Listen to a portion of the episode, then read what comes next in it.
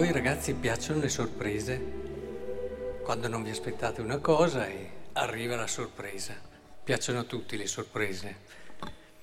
Oggi avremo un'omelia con sorpresa, nel senso che è la parola di Dio poi che ha la sorpresa. Noi nell'omelia cerchiamo solo di farla, di farla conoscere.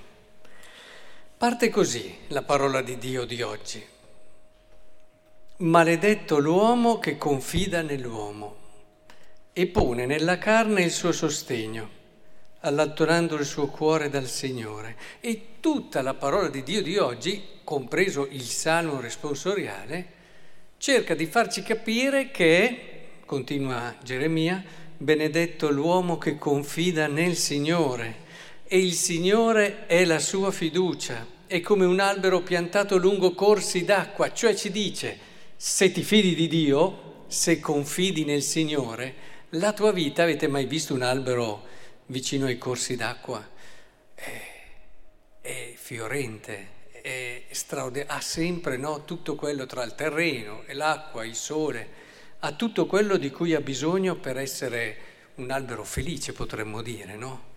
Antropomorfizzando un po' e non teme quando viene il caldo, le sue foglie rimangono verdi, nell'anno della siccità non si dà pena, perché è lì, ha la sua sorgente dove attingere nei momenti anche difficili, se confida nel Signore.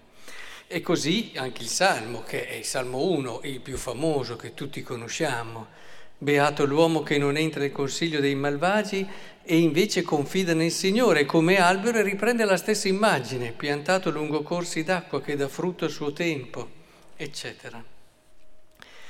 Anche il Vangelo, ci avete fatto caso, i beati hanno tutti degli atteggiamenti, proviamo a vederlo, ma poi me lo dite anche voi, i poveri sono beati, Beati coloro che hanno fame, beati coloro che hanno, beati voi quando gli uomini vi odieranno, vi metteranno in bando, eccetera.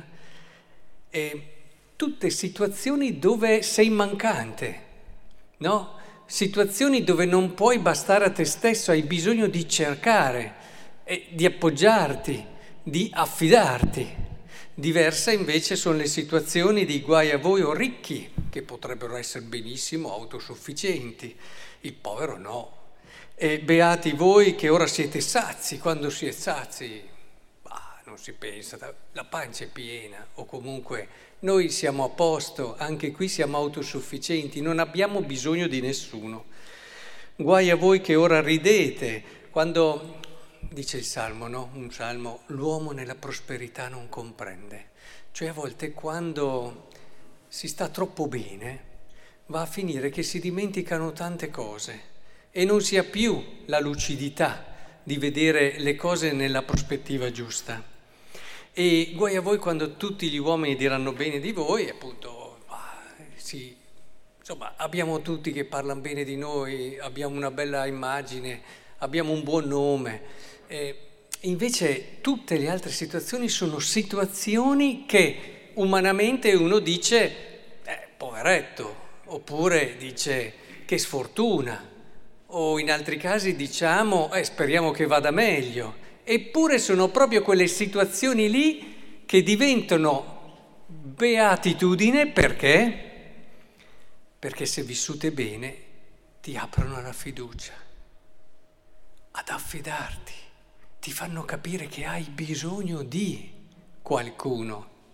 E solo chi vive questa esperienza è beato su questa terra.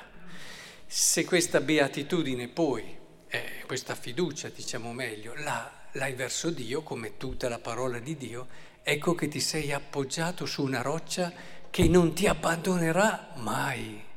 Non c'è situazione nella quale tu non possa uscire vittorioso se ti sei appoggiato a Dio.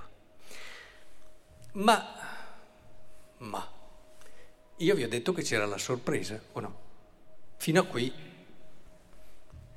sono cose, penso, giuste, ma nulla di sorprendente per certi versi.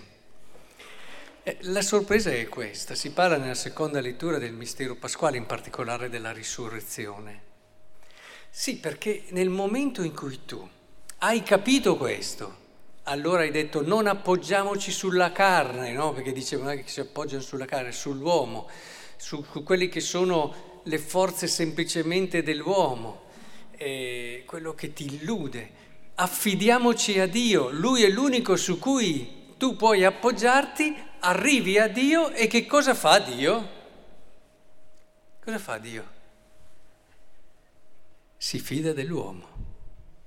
È questo che è sconvolgente.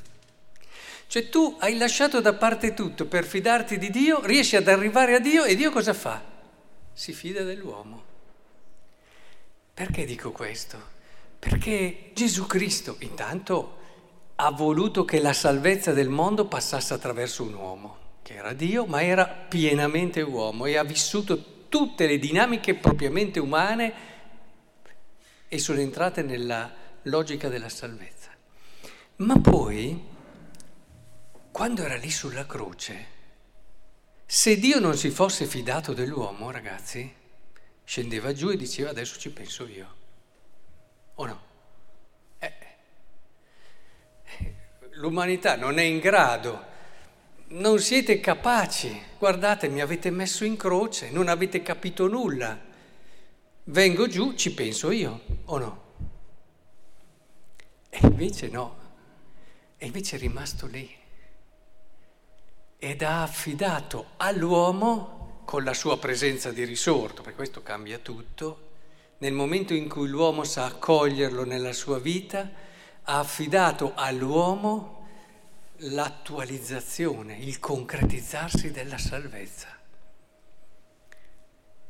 Cioè, questo percorso è bellissimo. Se lo impariamo a fare, se davvero ci distacchiamo da facili sicurezze, eh, prendiamo le nostre povertà, le nostre fragilità per imparare ad aprirci a Dio e agli altri nel modo giusto.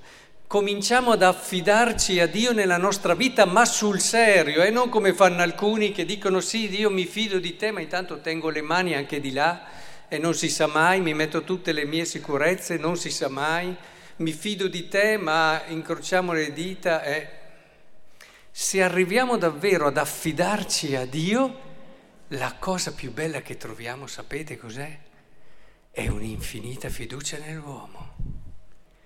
E questo dilata il nostro cuore perché dopo allora riguardi l'umanità, riguardi il mondo, riguardi la storia con gli occhi di Dio. Ed è meraviglioso vedere la storia con gli occhi di Dio. Impari a rivederti con gli occhi di Dio carichi di fiducia per te che non riuscirai a vincerlo neanche con tutti i tuoi peccati. Lui crede in te, ha fiducia in te al di là di tutto, ma questo se non arrivi prima là non lo capirai mai. E lui ha fiducia nel tuo fratello, ha fiducia in quello lì che ha fatto anche del male, continua a crederci, non nel male, ma nella possibilità che dentro di lui ci sia una possibilità di bene.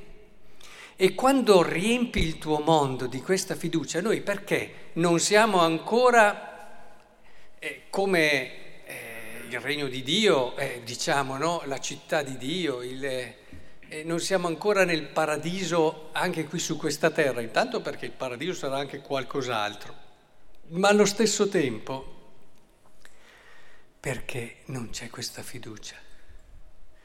Alla radice di tutte le divisioni eh, si sente continuamente su tutte queste crisi, dall'Ucraina a tutto il resto, ma ci sono tante altre situazioni difficili nel mondo, ma senza arrivare a quelle estreme delle guerre, a quelle guerre quotidiane, a quelle situazioni che sono poi la vera anima del male su questa terra. Quello è l'espressione è, la punta dell'iceberg, le guerre e le cose che vediamo, ma credetemi che il grosso è sotto e nasce nella vita quotidiana. E alla radice di tutto questo c'è la mancanza di fiducia, il non riuscire a vedere gli altri come li vede Dio, con carico di fiducia che ha. E alla radice di tutti i nostri malesseri c'è il non riuscirsi a vedere come ci vede Dio. Quella è la radice di ogni male anche per noi, che poi dopo ci fa o stare male o appoggiare su cose sbagliate o cercare dove appunto non facciamo altro che precipitare sempre di più. Vedete, è bellissimo fare questo percorso, quindi fatelo tutto come ce lo propone la liturgia di oggi. Si parte da Geremia, portatevele pure a casa, eh? e andatevele a cercare le letture di oggi. Si parte da Geremia, si parte da questo distruggere tutte queste false fiducie per arrivare proprio a partire dal nostro limite ad affidarci a Dio. E quindi considerate preziosi i limiti che avete nella vostra vita, le cose che vi mancano, le cose che invece di essere lì a desiderarle dite no, questa cosa mi può aiutare proprio perché c'è questa mancanza qui. Di tutti i tipi, eh, mancanze di tutti i tipi. Prendetela come trampolino per lanciarvi tra le braccia di Dio. E lì allora imparerete il bello della vita, perché imparerete a guardare voi stessi, a guardare il mondo tutto con gli occhi carichi di fiducia di Dio.